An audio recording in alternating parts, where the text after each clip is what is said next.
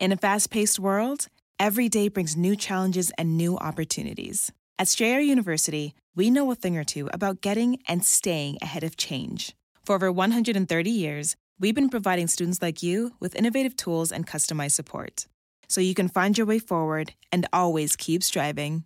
Visit strayer.edu to learn more.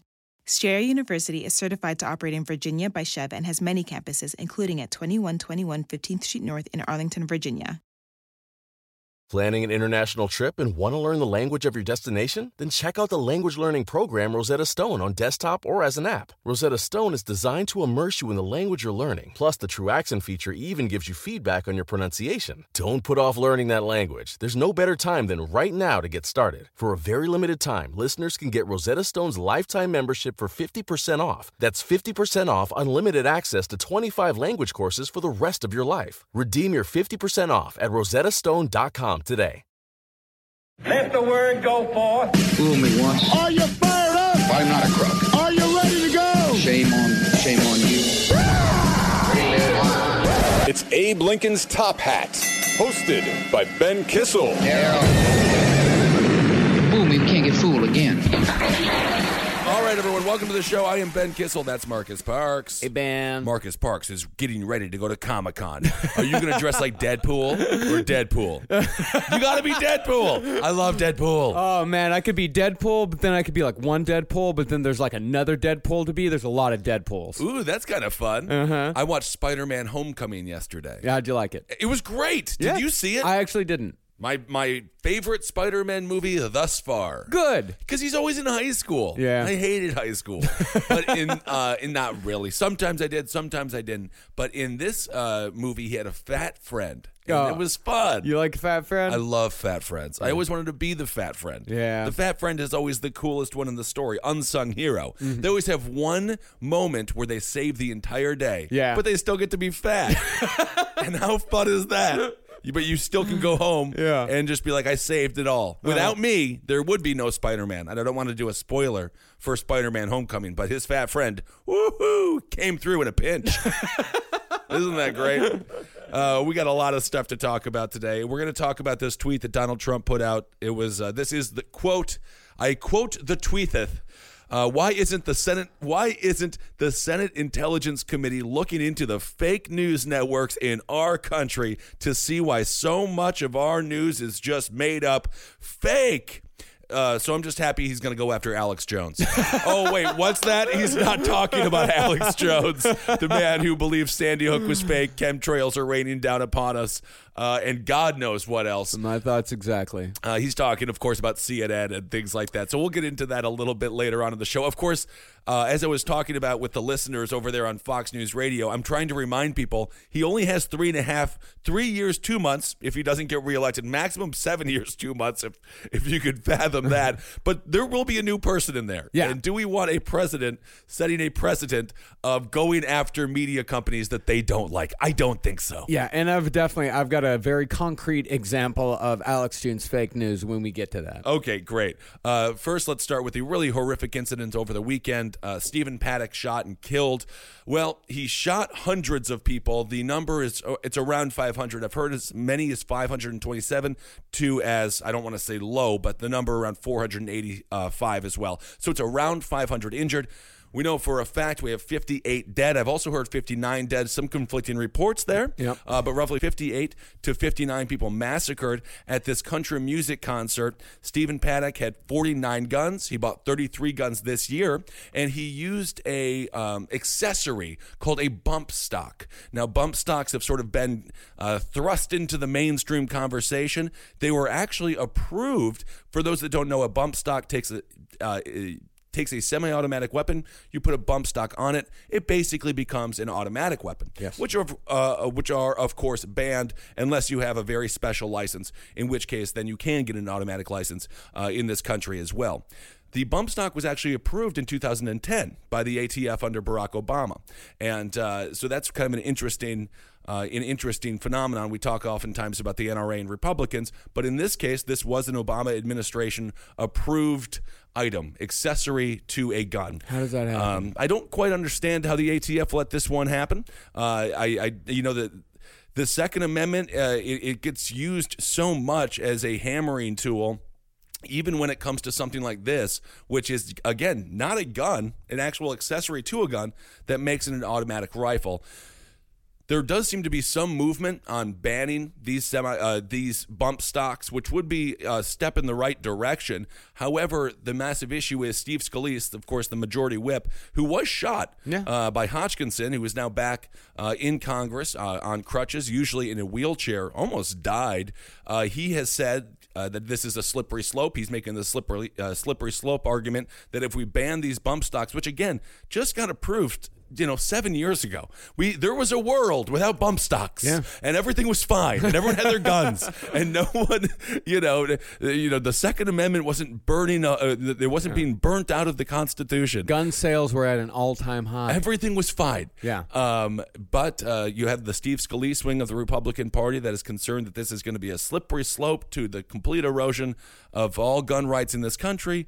However, the NRA has actually come out and said that they are in favor of investigating, you know, possibly getting rid of these bump stocks because, again, they're not guns. They are an accessory that goes on a gun that makes it an automatic rifle. So Senator Dianne Feinstein has put forward a bill to get rid of these bump stocks. However, what happens in that bill? Do they put a bunch of different um, uh, different layers into it? Do they put a bunch of different verbiage in it that would then allow these conservatives to say, "See, I told you." There is a guy, Bret Stephens, for example, in the New York Times. He's their Republican uh, for the New York Times. However, Republicans don't think he's a Republican because he works for the liberal New York Times, and people who read the New York Times don't like him because he's a Republican. So he's really kind of damned if he does, damned if he doesn't. He wrote an op-ed uh, and the, it was just entitled "Repeal the Second Amendment." Uh, and then, of course, Michael Moore had a long Facebook diatribe uh, about how we should get do away with uh, the Second Amendment by creating a Twenty Eighth Amendment that would then, of course, uh, do away with the Second Amendment. And that sort of validates what the right is talking about when they discuss slippery slopes and things like that. So this is why we are really getting no progress whatsoever on rational gun policy because the right is so worried that you, they're going to give an inch and uh, they're going to uh, and the government's going to take a mile when it comes to gun rights and things like that in this country.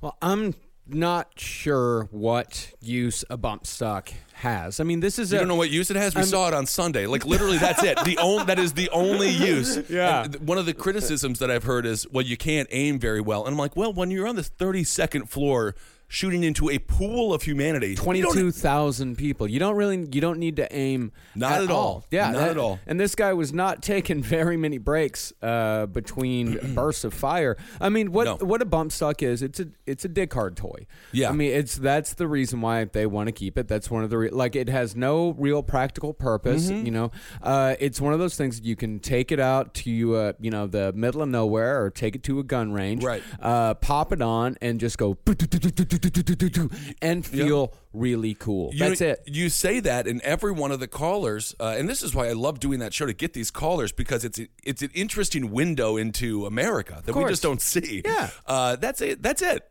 That is literally it. They say it's fun. That's it, yeah, of And- course. and no, I- I know, I know that because Yeah. I've, I'm from there. It's Like- crazy. Like I've done it. I've shot semi-automatic rifles Right. on multiple occasions, And it is fun. It's fun as shit. Right. But that fun is not worth lives. It- No. It's not. It's not worth human beings. And we're not even talking about the semi-automatic No, rifle. we're Those aren't talking- even up for debate at this point. No, we've the, Yeah. we've officially jumped up past semiotic rifles because that that's exact like they say like the Republicans are saying it's a slippery slope that Mm-hmm. way. We've gone completely in the other direction. It keeps getting worse and worse. You know, Oh, yeah. after Sandy Hook, we were having conversations about AR-15s. We were having conversations Right. about semiotic rifles, and now we're having conversations about automatic rifles. We're having Right. conversations about tools that make uh, it even easier to kill or to kill dozens of people. Like And- the the, yeah. the conversation is going completely in the other way. Republicans and the NRA, they're winning. Like they're Oh, my goodness, fucking yes, absolutely. hard. It's getting worse, and every single time something like this happens, they double down. That's how we got here from Sandy Hook. They doubled down after Sandy Hook, and now we are here. So the NRA up to this point, uh, that's that's a great point, uh, you know, Marcus. Yeah, with and of course the AR-15 was that was the weapon that was armed with this bump stock. That was Stephen Mm-hmm. yeah, of Paddock. That was, course. that was Yeah. his weapon there. Um, so yeah, AR-15. I think that was San Bernardino. I think they had AR-15s as well. Yeah, it's tough, and I'm sure we'll get some gun enthusiasts who are like, "That's not an AR-15." I understand. We don't know the most about uh, guns. Um, however, the NRA now has paid 3.2 million dollars. They've given uh, mostly GOP politicians 3.2 million dollars up to this point, which is already more than they gave all of last year. You know, granted, we're in October. You know, it's not like we're in July and we're talking about that. So you know, it's it's a little bit of an uptick, and that would make a lot more sense because they feel like they can get some return on their money. Of course, with Trump in the White House, Republican Senate, Republican House. I don't think about it this way. What if someone told you that you had already drank as much beer up to October as you had the entire last year? I don't know what the hell happened that I would have to stop drinking beer. I mean, there's a lot of variables in there. But it is interesting, you know, when it comes to the bump stock conversation regarding gun control, it is sort of like trying to figure out how to, you know, lose weight. And it's like taking the barbecue out of a barbecue chicken sandwich. It's like it's the chicken sandwich that's making you fat, but they're like, we'll get rid of the barbecue. We'll start with that. Then we'll work on the bread. Maybe we'll get to the mayonnaise at some point uh, to continue on with the beer and sandwich analogies that you uh, have come to expect here from Abe Lincoln's Top Hat when discussing the more pressing issues facing the country today. He also, Stephen Paddock, now there has been a lot of misinformation out there, and I've been talking about this all week because what happens is, as everyone who listens to this knows, Sunday night, uh, it was around 1 o'clock in the morning, 2 o'clock in the morning. I Eastern woke up. time. Eastern time. Yep, I woke up. Uh, CNN was just on the TV. I'm like, oh my goodness, okay, we have a mass shooting here. What the heck is going on? So much misinformation because they just put the camera and microphone in, pe- in front of people's faces. These people are shocked. They don't know the truth, and their reality. Uh, perception is reality. So we had people saying there was multiple gunmen. Uh, gunmen, gunfire was coming from a series of different locations. Three different locations. Three different locations. The media just runs with this stuff. And this is where people, the conspiracy minded people, liars, I'm, sick, I'm, I'm done with the word conspiracy theorists. Mm-hmm. The liars, like Alex Jones, are able to cobble together a narrative that fits in with their political ideology, whether that be to the left or to the right. There's so much stuff thrown out there from the mainstream MSM media. Um, from you know, just because they're trying to fill time, they're trying to get uh, the content down. They want to get viewers. They don't care about the truth. They want to get it out first, as opposed to get it out right. Yeah. and that's a massive issue. So then we saw, as soon as Monday hit, of course, multiple gunmen. Stephen Paddock was working for the CIA. How did he get so many guns? His brother uh, uh, hinted that he was an arms dealer. I heard someone say that he was a uh, a victim of MK Ultra. Yeah. I mean, just true, utter madness that is absolutely false, but it fits into people's narrative. So they go with it. They get into their YouTube holes, their internet holes. They feel validated in their beliefs. And in some ways, it makes these events in their minds less tragic so they don't have to deal with the fact that we actually live in a country where someone is allowed to hoard guns for decades, buy 33 guns in a year, and massacre a bunch of people at a country music concert. I also want to put to rest this one myth that he targeted the country music concert. Uh, Jason Aldean, by the way, I don't mind Jason Aldean, although he's not he's new country. Yeah. you know, so he's a little. Uh, you know, but we're not. And then, and, but but I like the name. And then I also like. I think it was Big and Rich. Uh huh. Because one's big, but they're both rich. but they were very nice. I saw an interview with them. There was this myth that he was a Antifa leftist. Of course. set up. Uh, you know, Oh, again. no, that myth is, I mean, that is gaining so much. Oh my steam. God. Dinesh D'Souza was just talking about it today. Dinesh D'Souza is one of the biggest D bags in I don't even know. Is it? Poli- he's a political commentator, I Yes, guess. he- He's just another hyper partisan person who is a vicious, vicious, pathetic liar who hates the Democrats because Barack Obama put him in jail because he had fundraising issues. Yeah. Uh, there was campaign finance reform laws that he broke, and he had to go to weekend jail. And then he's been very upset ever since. Of course. Uh, you can watch his. You have to watch his movies, but watch him with the same amount of grain of salt that you watch Michael Moore. There are occasionally kernels of truth, but then of course they just pop out into such nonsense Yeah. uh, that you can't even give him respect for the kernel of truth that he happened to stumble upon. He was talking about that today. It, can you imagine? This is what one of his tweets was like. Can you imagine if he shot up a gay pride parade? Everyone would know the motive, but he shot up a country music uh, festival. No one wants to talk about the fact that he's these libs are killing Trump Republicans. He also targeted Lollapalooza Yeah. in Chicago. Yeah, and the Life is Marcus- Beautiful festival And a life well. is exactly is does is Lollapalooza particularly Trump supporters? I, I, his Lollapalooza cha- like if we went to Lollapalooza in Chicago this past year, we'd be like, there's a lot of red hats here saying "Make America Great Again." Well, I thought Sarah McLachlan was going to come on the stage at some point. And that's what people don't know is that most Chance the Rapper fans are Republicans. Uh, that's right. That- that was the other but- festival. But that's the thing is that you say that, and the people like Dinesh D'Souza will say, "Well, he was just making dry runs."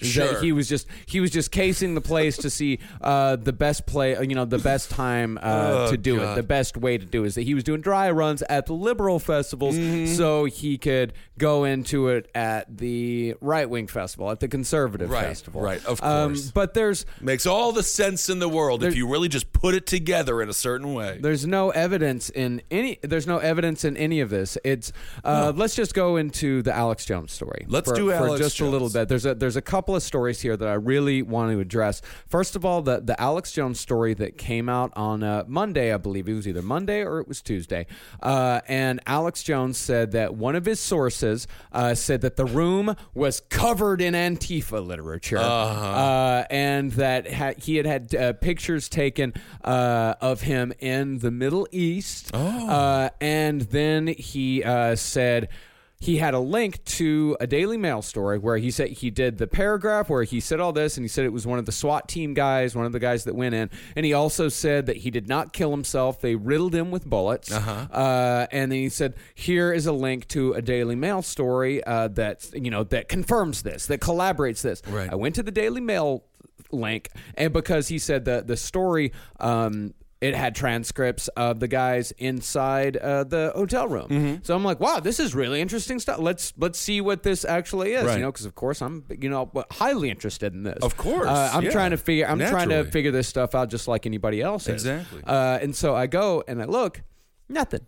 Nothing. It is a lie. he Well, what if- straight up lied by saying like, "Look, this story collaborates it." And what he's doing is he is counting on his readers to Not reading. to not read uh, Exactly. because they want to read Infowars. Uh, and of course, you know, he could they could click on that site and say like, "Oh, well, that's fake news." Right. Uh, so it's this weird. It's again, it's cognitive dissonance over Yeah. and over and over it's again. clickbait culture. It's monetized lies. It's And- the, yeah. And then the next story, once the store, once the pictures, once the leaked pictures of uh, the, uh, room. w- of the room Yeah. came out, you see there's no literature anywhere. Nope. Uh, and you see very clearly in the pictures Mm-hmm. of Stephen Paddock dead, you see you there is not a more clear cut case of a man putting a gun in his mouth and pulling the trigger. I mean, Mm-hmm. it is very, very clear what happened. Which evidently he did not want to do. No. Apparently he did have an escape plan all worked out. He wanted to get out alive, Yeah, interestingly he, enough. he did. He did have an escape plan, uh, but all of a sudden, the story of him being riddled with bullets uh, and him having Antifa literature everywhere That just goes that- away. That just goes Yeah. away, and you know what it gets replaced with?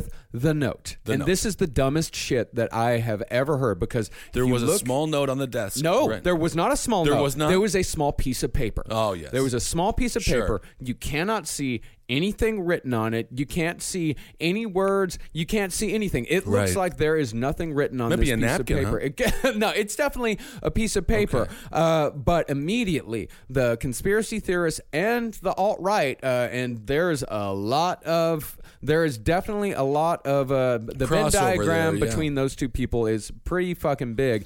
Um, immediately, it's like, what's on the note? What is Right. on the note? Why aren't they releasing the note? But they're making a jump Trump there. They're not saying they're they're just looking at it and saying that's a piece of paper that has to be a note. That has to be exactly that has to show us all of his They're motivations. They're And- just inferring everything that they want the note to say. Exactly. Yeah. Like they're and, and they immediately assume it's not. Have you ever fucking been in a hotel room? Right. There is a piece of paper waiting there for you. There's a little Always a notepad pad, just yeah. waiting there for Exactly. you. Always. And who knows what, it could was have been on there? What if it was a situation like in The Big Lebowski when he met with Jackie Treehorn, and he takes the pencil out? It was just a big, Just a guy with a big boner. that we just don't know. But honestly, that's a don't. joke. But that is just as reasonable as these people saying whatever they want that note to be, they can just yeah. make it up. Yeah, and they're saying like they're theorizing, and the the problem with this theorizing uh, that like they're going towards him saying like, well, he's a they want him so bad to be a leftist. I have never, I haven't seen them want something this bad since election night. They want him so bad to be a leftist. It's horrible. with no evidence whatsoever, not a single bit of evidence. In fact, what I uh, I actually read a story. Someone uh, talked to a guy uh, out. They talked to, and this is you know, l- let's go ahead and say with a grain of salt. You know, maybe I'm guilty of this stuff too, of looking for shit that um that looking for shit that. Confirms your my narrative. my Yeah, my course, yeah. narrative, uh, but they someone I think it was uh, someone talked to the um, brother of you know his girlfriend. What was her name again? Mary Lou Danley. Yeah, the guy We'll that uh, dates that. his sister. They talked to the guy that dates his sister that spent a lot of time with Paddock. Uh, and they said that Paddock spent a lot of time talking about the Second Amendment and spent Yeah. a lot of time talking about how it was his right uh, to have guns. Mm-hmm. Uh, and I'm not saying that he's a Republican. One of the things that I'm saying here, uh, it's not always about politics. No, not everything is. everything is political. Adam No. Lanza was not about politics. Sung Well- Cho was not about politics. Charles Whitman was not about politics. You know, it's very interesting, and that's what the problem is with this case, right? With the situation, we just don't know the motivation, and and long as long as we don't know the motivation, everyone's going to constantly put in their own two cents and feel validated in their opinion. There was a lot of people who on the left came against him as well. Um, you know, uh, talking about white privilege and uh, those sorts of things, uh, discussing. Uh, there was a CBS legal executive, for example, who tweeted out and then was immediately fired to CBS's credit that he wasn't so upset because it was Republicans that were killed. That was there were so foul. many people who uh, just flippantly took their. Um, you can just tell where people's heads are at uh, when these uh, events occur and they just immediately start pontificating on Twitter, which is why I put out a tweet like, Congratulations, everyone who have been uh, just immediately taking this tragedy and tried to spin it for their own political gain. Um, and then some people were upset. That, I'm not talking about not having a conversation about the Second Amendment, Of course or semi-automatic rifles. Those conversations need to happen. And those need to happen immediately. Sure, and we're going to continue to have those conversations. Those aren't political conversations. Those are conversations about people's lives. I'm talking about people politicizing it. When I say Yeah. politicizing it, I mean like you know, but look at them. Thank God that's not one of us. You know, going back to your base, going back to your bubble, and just pointing fingers as opposed to really we have to go. There is no longer the five stages of grief. We just like jump right to number six, which is just like I know the truth. like there, there is no there. We we need to mourn. We need to go through a human process when we see these events, so we can process the fact that we have 58 or 59 and god knows how many others may pass away. Uh, although i have to give uh, the the hospitals and the first responders in las vegas did an incredible job. I don't I've know if you saw sheriff joe lombardo's uh, his press conference. Yeah. they were basically there five seconds in because there happened to be a, uh, a paramedic unit or a um in uh, a fire unit uh, that was right there so they were they were there quickly Now, I've read some amazing stories. If you really want to feel a little Yeah. bit good about all this, uh, go read some of the stories of uh, like there was a Marine who stole a truck. yeah it was, yeah it was Like, crazy there was a Marine who stole a truck and, lo- and just like, like, and loaded up people in and just like drove them all to the Yep. hospital. Like there were people uh, in the hospitals, the people in the hospitals that worked for 50 hours Mm-hmm. straight. Uh, there were some really amazing uh, human stories, things to feel good about you know, in this. As when, uh, if you have a chance to watch the documentary that we've recommended in the past, Tower. You you mentioned uh, you mentioned Whitman. fantastic. You know these horrible situations really do bring out heroic acts of uh, of just selflessness or self selfishness selfishness Self, uh, it's selflessness. Self selflessness Selflessness. selflessness. That's what they bring out. Uh, the opposite of selfishness. I also want to talk a little bit about the press conference that Sheriff Joe Lombardo put uh, that uh, that he presented to us. This is where another series of conspiracy theories came in, another bunch of lies because they take things out of context. Uh, Sheriff Joe Lombardo was saying that there is no way that Stephen Paddock acted alone, not in not on Sunday, not the day of the shooting. He was not talking about someone else being in the Mandalay Bay Hotel with Stephen Paddock. He was talking about previously in the past. How do you get this amount of guns? How do you get that amount of training? These are not easy things to operate.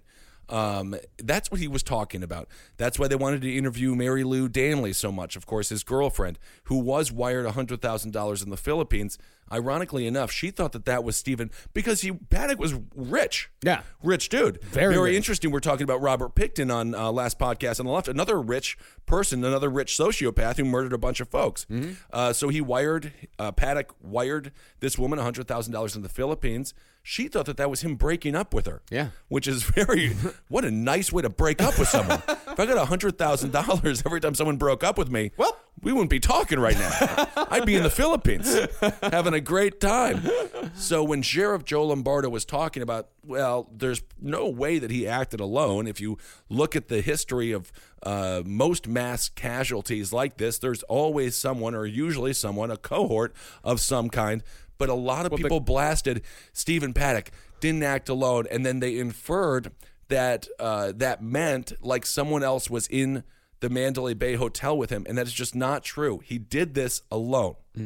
Um, so that was that was one of the other things that got totally uh, misconstrued, misquoted, and they just take snippets of longer conversations and just edit them the way that they want to edit them to make this guy say anything. I mean, you know, you know that if you've ed- ever edited any tape, you can make a person sound like a raging sociopath or a genius. You can make them sound like Mother Teresa, who actually was a raging sociopath. but for we'll do the common known Mother Teresa, Yeah. or you can make them sound like Charles Manson. Yeah. this with the exact same five minute clip of dialogue. And the problem with uh really the the problem with people doing shit like that uh, is even if later it comes out uh, saying you know this guy wasn't a leftist these were his motivations Mm-hmm. that narrative is already out there and that narrative is already being fed to other sick people And they're not gonna go further than that. and they're but Yeah. they're they're not going to go further than that it's going to enter their head it is not going to leave Yep. and it is going to lead to more sick people doing sick things Right. because now there's a motive if they if people like truly believe that he was a leftist and they get it in their heads that he was a leftist and all of a sudden you've got a leftist that has killed 58 people on your side then what else is there but revenge Right. and then Right. again and again and again and again and i don't know And then, of course, if you just say it's a false flag and it was 25,000, um, you know, actors, then who even cares about it? You know, that's yeah. another, it's literally people who can't confront the fact that we have 600 people that are injured, 58 of them dead. Uh, you know, it- they just can't confront the reality of life and death. And it is such a pussy move Yeah. to think that it was crisis actors. You just cannot fathom death. You're not mature enough to handle the reality of life and death. So you got to you got to do a make 'em up. Yeah. So it's not a significant. George Soros paid those actors. George the U. This is another point that I want to get to regarding a lot of the people on the right, specifically specifically Alex Jones, when talking about the police. They praise the police. They demonize the NFL protesters for taking a knee during the anthem. Which, by the way, go back to previously 2009. Uh, before 2009, they just did the anthem and then the players took the field. That's how you solve the NFL problem. They they praise the police. Oh, until the situation like this happens, and next thing you know, the police are complicit. Mm-hmm. Everyone is in on it. What is it then? So are the police part of the Illuminati, part of this, you know, globalist cabal, or are they people that should be honored in our society? Choose one, Alex Jones. Yeah, and they've got their sources in the FBI, and but that's also another thing. They've got their sources in the FBI, but the FBI is also the deep state, except for our guys. exactly. Uh, our guys are cool. Our guy, like I've got guys on the inside, but that's the thing is that if the deep state really Mm-hmm. is as deep as you think it is, then what if your guys are also working for them? Double deep state. Mm, put some cheese in the deep state. Ooh, yeah. You know the funniest thing. Well, is- they, well, the not point fun- is, is that they don't have guys. no, they don't have guys. Of course they don't. They they barely have. They barely have friends. They've got some guy on. They're reading some guy on 4chan's pol board. Exactly. Uh, that is making wild accusations, wild assumptions, and then every once in a while they're right. Yes. Every once in a while they, They have are- they hit on something. They get the exact same information that Henry Zebrowski gets without the ability to be funny and recognize that some most of it is nonsense. Yeah. They just go with it. At Yeah. least Henry is just like, no, this is dumb. but he's very fun about it. Yeah, he's Henry a- is the perfect way to read 4chan. Yeah. have fun with it, but do not take it seriously. Um, or at least have friends that make sure you don't take it seriously. Yeah, have friends because like, that's what "Ah." happened with Alex Jones. He just went down. If you watch that clip of him in 1997 when he's carving up the pumpkin, did you see that YouTube clip? Mm-hmm. No. Someone tweeted it at us. It's a very funny 1997 clip of Alex Jones. Uh, and he is actually talking about where Alex Jones began. What he began talking about was the militarization of police, which is something that we all agree with. However, now we have the situation, and this is where the conversation has to be in this country. We have a militarized society. We have a militarized police force. We have a situation like uh, like what happened there uh, in Las Vegas, like what happened in uh, Orlando, the Pulse nightclub, which was previously the worst uh, modern massacre, worst massacre in modern U.S. history. Now, of course, Paddock has taken that uh, horrible, bloody, disgusting trophy. Um, so we do have to ask, with the militarization of police, what came 1st Did the cops get militarized first and then society, or vice versa? We have 310 million uh, guns in this country. There are a lot of issues that we have to address uh, going forward. Um, but when it comes to Alex Jones and his whole deep state uh, nonsense, the irony is Donald Trump just gave more war powers to the CIA than the CIA has ever had in history. He, they are in charge of the entire drone operation. They no longer have to go through the presidential checks that Obama had. I mean, I thought Obama's drone war was very dangerous uh, and not good precedent. And I don't like this whole um, machines fighting our wars. I really don't like it one bit. Nonetheless, that's where they are so hypocritical and that's where they're so full of crap. If you are against the deep state, well, you know what? Donald Trump just gave them the power of the United States military. Yeah. So that is the the, most the CIA is thrilled under Donald Trump, despite whatever anyone wants to say. Outside of nuclear weapons, uh, the most powerful weapons we have. That's it. You know, and ma- except for maybe Moabs. Moab. Uh, yeah, Moabs. Uh, You know what is it- Moabs are? They're goats, greatest of all time. But at the very least, he gave the CIA our most sophisticated and advanced Absolutely. weaponry. Uh, and And again, gave- they have free rein. They have free rein, full power. I mean, and and how how does that add up? How does that add up in the deep state narrative? How do you have a show? How do you have a something called Prison Planet and then support someone like Jeff Sessions, who's by uh, who's or seat- Joe Arpaio for fuck's sake? Joe sake? Arpaio. Jeff Sessions' seat. I- Have we talked about Roy Moore? We did on the last episode, did, I yeah. believe. He beat Luther Strange in the primary uh, there in Alabama to see who would fill the seat for Jeff Sessions.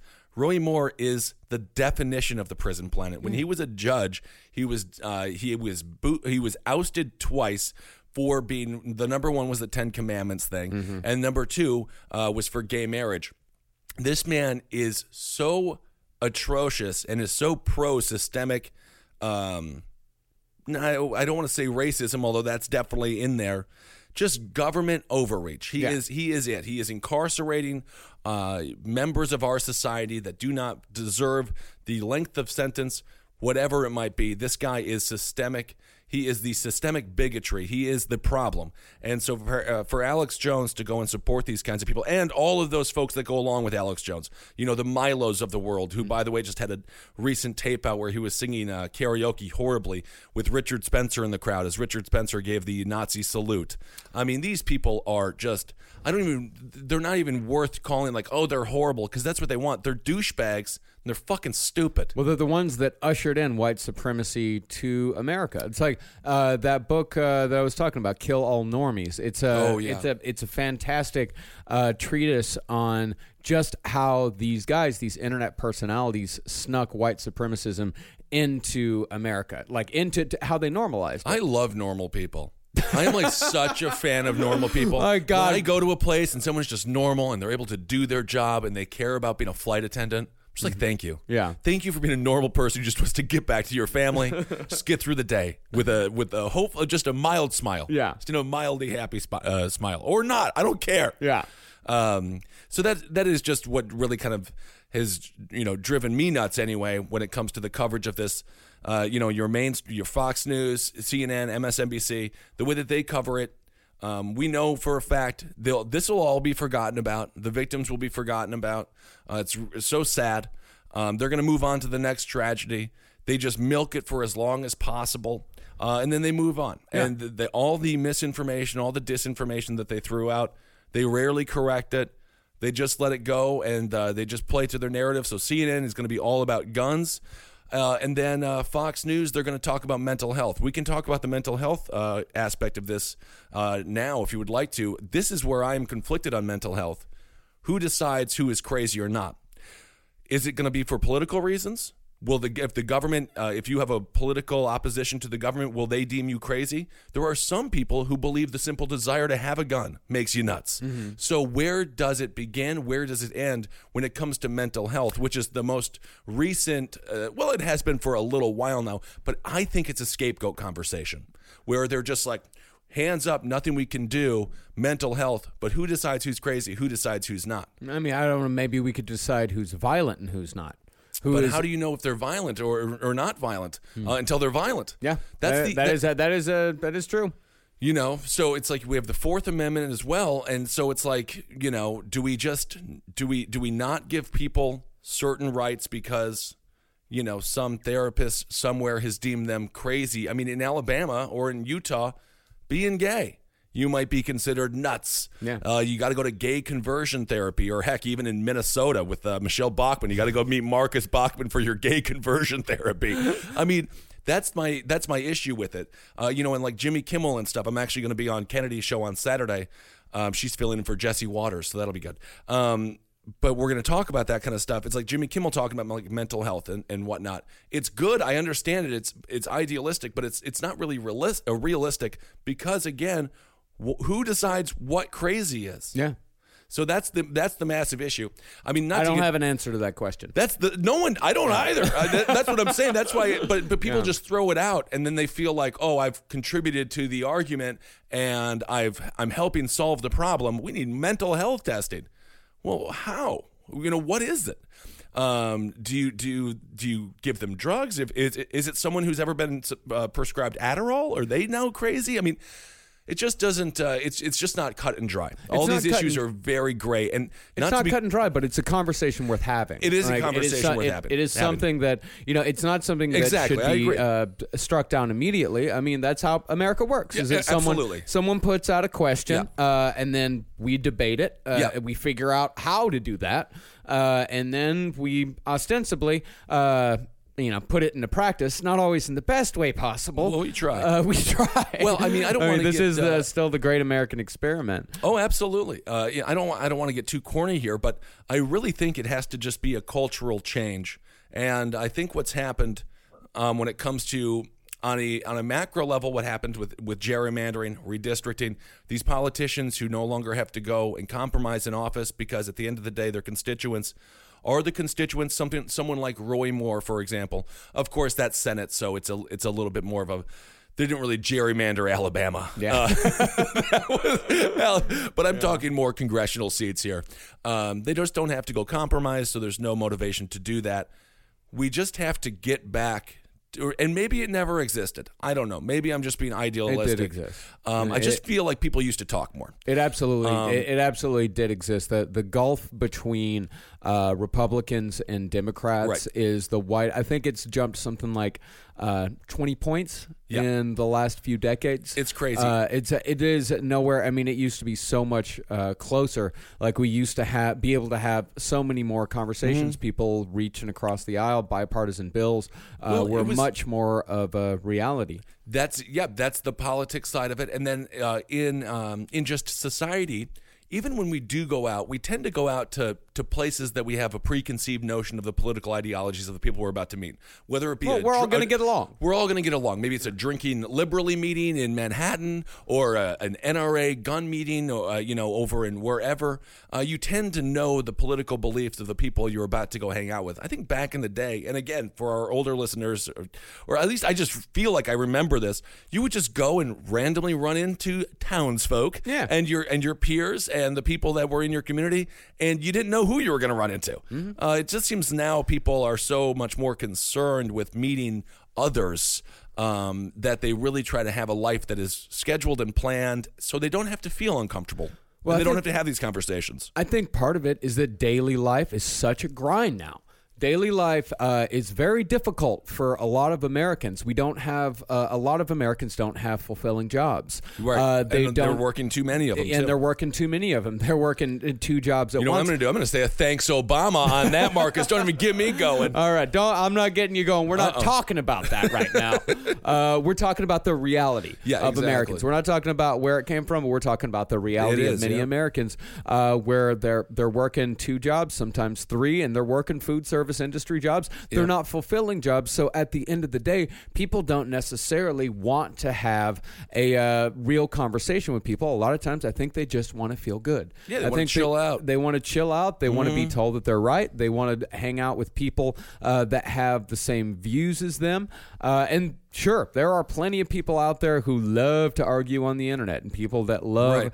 uh, to Well, just how to troll do it anymore. others. Yeah, but, exactly. Yeah, it's just they love how to troll others. But even that is born out of frustration. Oh, yeah. You know, the trolling and the arguing, even that is born out Well, of frustration honestly, man, with daily life. That's why, uh, you know, for the listeners of Last Podcast on the Left, I and I assume most of you do listen to Last Podcast on the Left. We had a Facebook group uh, that we had to uh, archive Yeah. because it just became a hotbed for everyone's frustrations. And we were out doing a show in Pittsburgh. we didn't want to do that at all. No, it, it was not. It was not a productive Facebook page. No, the pa- Facebook was- page used to be a beautiful place. Yes. I used to be on it every day. I and we loved were, it. And we were talking to fans as we traveled across the country uh, and and Canada, and every fan was just like, "That page has gotten crazy. I only go on it when I've had a bad day and I just want to vent." Yeah. and we're just like, "You are the problem." but thank Like, you for sharing. Like, there was this one person like, you know, people are uh, are awful on that page. I hardly ever go on it anymore, except you know sometimes I'll go on it like just to be awful. just like, be, I know that's fuck! the issue. Like, so it, it fuck, becomes fuck, fuck. the culture of the page just became a place where it was, I guess, socially acceptable to just be awful. Yeah, just being just Um, people being terrible to each other and making other people, and we were getting uh, complaints constantly, not just uh, in real Right. life, but we were also getting emails and tweets and and all kinds of shit. of People being like, "This place, like, I love you guys, but that place is terrible." Right. So That- we had so we just took uh you know we, we just decided because it was officially ours and our names was uh, was I created it. attached to it. You created. So we archived it. And you know we're trying to do um better and of course another group popped up and that's fine. I mean everyone has the right to do whatever they want to do Yeah, on social media. other groups start, popped up, and we're not going to stop any of those. No, of That's course fine. not. But you know, we have to all do our part to try to keep some civility. And every single you know negative thing that is said on social media, and again, I'm not talking about if you're trying to have a conversation about the Second Amendment or whatever, that's fine. Have have reasonable political debate. It just so quickly devolves, and that is manifesting itself in reality, as we've seen now with just uh, just overall human interaction. Uh, oftentimes, it is we're seeing what the internet, what that does to the mind. We're seeing it manifest itself in reality, and it is absolutely horrific towards having a society that is civil, uh, that that allows for intelligent debate. Um, even you know Hillary Clinton's response, I thought was was pretty awful. Just immediately politicizing the entire thing. And the irony is, with Hillary Clinton, you know, when she was Secretary of State, 97% increase in arms sold to Saudi Arabia because the Saudi Arabian government gave the Clinton Foundation $10 million.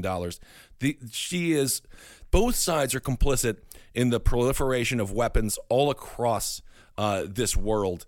And certainly, when, when you look at uh, what happened in the '90s, uh, you know, gun violence was was high. Uh, what they did with the criminal justice system and the militarization of police was absolutely atrocious, and the prison industrial complex. So both sides have some mass, massive issues uh, to work on here.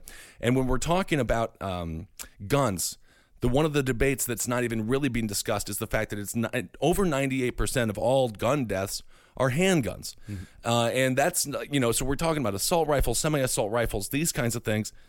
If we did get rid of all of them, which you know, obviously, what would that look like? I mean, good God knows that that doesn't seem very feasible. Again, I think we have to change the hearts, but we would still have you know a massive issue when it comes to handgun deaths in this country. I don't think we can ever get rid. Uh, we can't put the genie back in the bottle. The toothpaste is out of the tube, man. I mean, that is as true. many as many Yep. guns as there are in the United States right now. I mean, we could institute a buyback program, but if we Sure. instituted a buyback program, then it would need to be worth the gun owners uh, worth their while. You know, you can't Yep.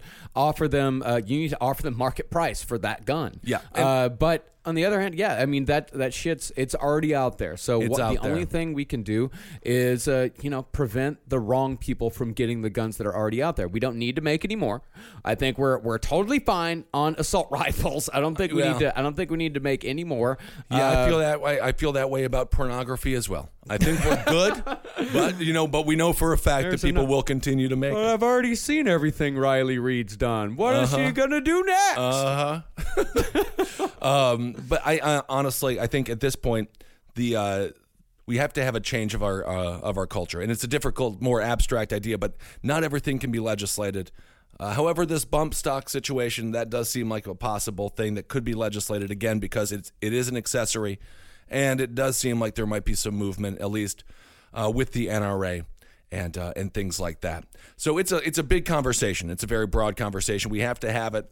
And at the end of the day, from what I, my understanding is from people who are uh, gun owners, the vast majority, obviously, uh, totally fine, wonderful Americans. My whole- we know them. My Yeah. whole family are gun owners. Exactly. you know? In fact, my whole family are assault rifle owners. Yes, and they're going to be fine. Those assault rifles are going to be shot at, at hay as they should be shot at, or you know, Or random hogs, rock or you know, hogs, like, you whatever. Know, you know, that's yeah, they, it's it's hogs. They actually use the assault rifles uh, for for practical purposes. Sure, uh, that that is absolutely wonderful. big Um, hogs, like four five hundred pound hogs. And those hogs, you never know when we're they're not going talking to come about up we're not talking about Babe here. We're not talking about babe. No, those hogs could come up north and then just to take over New York City. That's what I'm concerned about. So thank God we got people on the front lines like your family in Texas destroying those hogs before they can get up here. Yeah, they're they're they're they're keeping them at bay, man. Uh, I, I think there's there's a middle ground here, as as there is with everything, and that uh, is uh, what has happened to this country. I think that's one of the the biggest mm. things that happened in this country is that at some point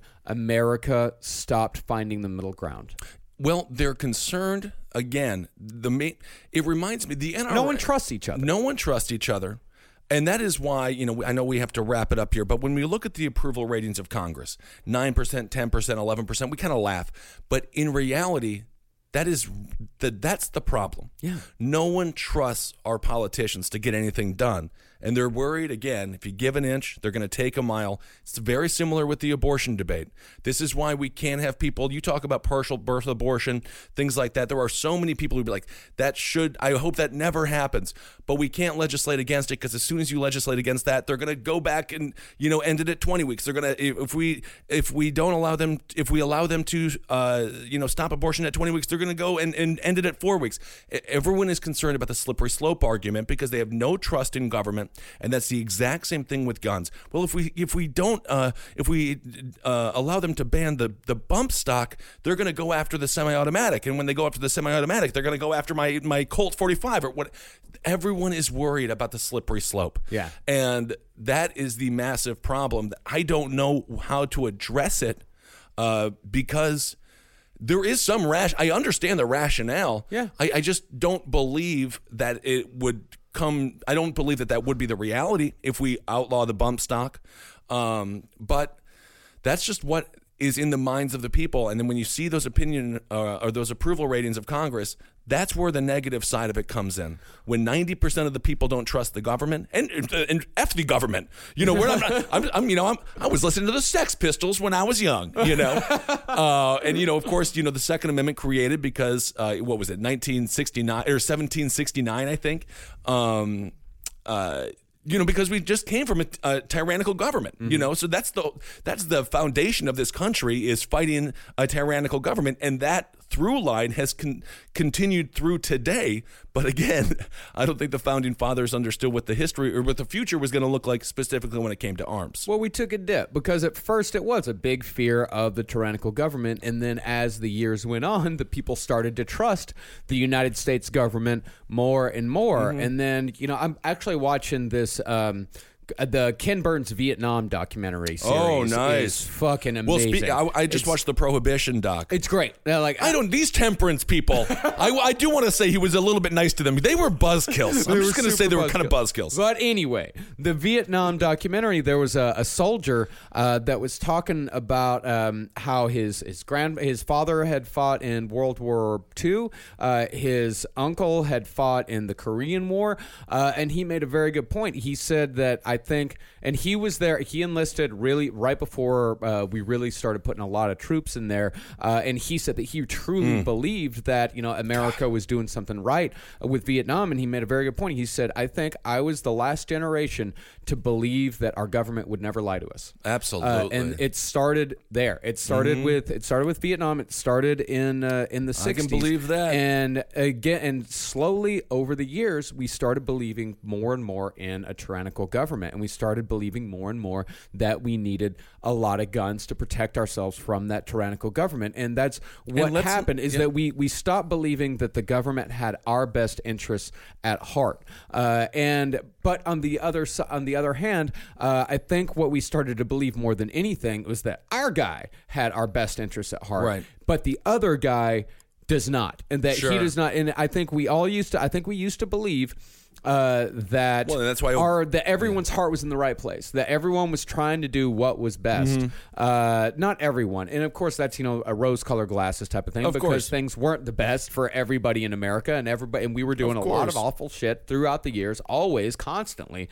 Uh, but at the very Well, least, we after- had it- some trust in government. Vietnam was when the government came after them. Yeah. was when the government came after, at the end of the day, young white people uh, in a lot of ways. Obviously, it was a very diverse, it was a wide net, but that's where a lot of um, suburban families felt the full strength of the United States government Well, they when their felt the- kids were drafted into the Vietnam War, despite the fact that they didn't want to go. Well, forever. but, I mean, black families knew that everything Well, was fucked out. Like, and they- that's what I like black, talk about. Black people in America already Oh, knew yeah. that the government would fuck you over. Oh, absolutely. Uh, and but white people. Oh, and the d- Japanese. I mean, my goodness gracious. Yeah, Japanese like, California. people, yeah, of course. people of color in America already knew that the government would fuck you over, and Native Right. Americans as well. The government would fuck you over at the first chance. But until Vietnam, the government had never fucked over white people before. Yeah. Uh, and then when the government started fucking over white people, that's when things started to really uh, erode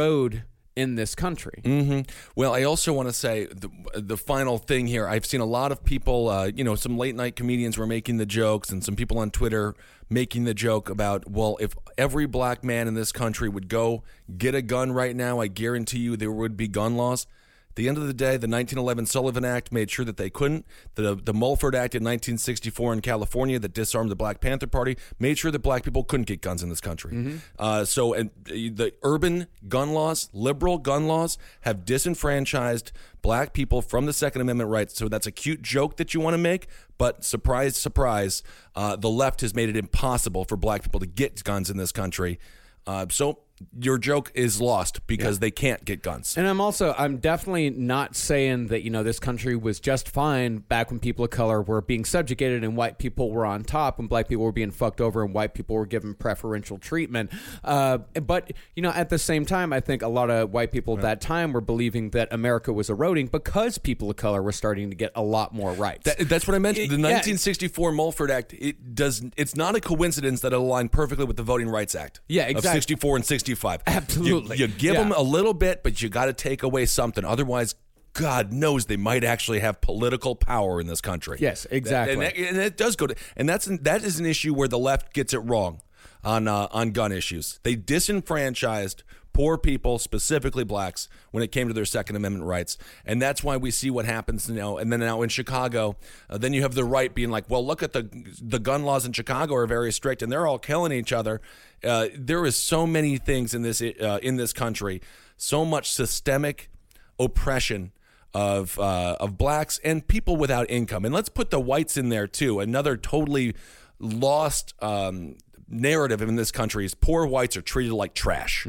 Um, and uh, they also, and that's one of the areas that Donald Trump came in and he did give, he did make them feel good, and that's that that that's a testament to uh, his campaign reaching out. I'm sure the many of them do not agree with everything, but at least he went out there and tried to make them feel good. When we have the other side of the aisle trying to make them all seem like horrible bigots and racists, because at the end of the day, these politicians are purposely dividing us. They are purposely trying to conquer us through divisional politics. And that's what was so sweet about Bernie Sanders' campaign. you know, there was a nice uh, connective tissue there, uh, despite the fact that I disagree with some of his uh, po- political uh, policies. At the very, at the very least, his uh, his campaign was the most recent one that I can think of to sort of a George McGovern uh, type campaign, A positive uh, campaign. a positive campaign.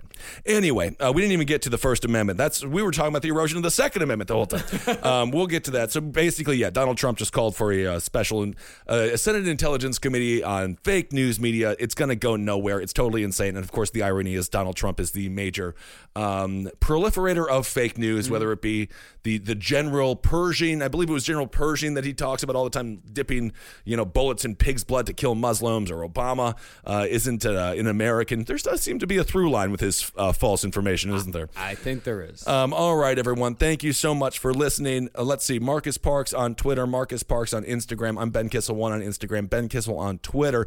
Can you go and rate and review this show? That would help us out so much. We have to start, um, you know, climbing those iTunes ranks. We're always there. Uh, and thank you all so much for that. But please do that. And then next year, well, w- we should plan for a show in January. Sure. We're going to start doing a couple of live shows, maybe at some museums and stuff, Marcus and I, and try to have some edutainment. yeah, I know we're going to be edutators. Museums, are Yeah, we? they're gonna love our smut references and the way that we can squeeze in food, no matter what we're talking Perhaps about. Perhaps we pe- we can be invited to the Met Gala next week. Ooh, year. that would be nice. Oh, we would be just like Dumb and Dumber. Say here at the bar, put out the vibe. All right, everyone. I, I'm going to give a hail yourselves. I think we need to. I think we all need. We need to hail America and hail yourselves and come together. Uh, that's what I'm going to say, Marcus Parks. Come together, man. All right, everyone. Keep on supporting all the shows here on the Last Podcast Network. Talk to you soon. In a fast paced world, every day brings new challenges and new opportunities. At Strayer University, we know a thing or two about getting and staying ahead of change. For over 130 years, we've been providing students like you with innovative tools and customized support so you can find your way forward and always keep striving. Visit strayer.edu to learn more. Strayer University is certified to operate in Virginia by SCHEV and has many campuses, including at 2121 15th Street North in Arlington, Virginia. Shopify is the global commerce platform that helps you sell at every stage of your business. With the internet's best converting checkout, 36% better on average compared to other leading commerce platforms, Shopify helps you turn browsers into buyers. In fact, Shopify powers 10% of all e-commerce in the US. Sign up for a $1 per month trial period at shopify.com slash podcast free. All lowercase, shopify.com slash podcast free, shopify.com slash podcast free.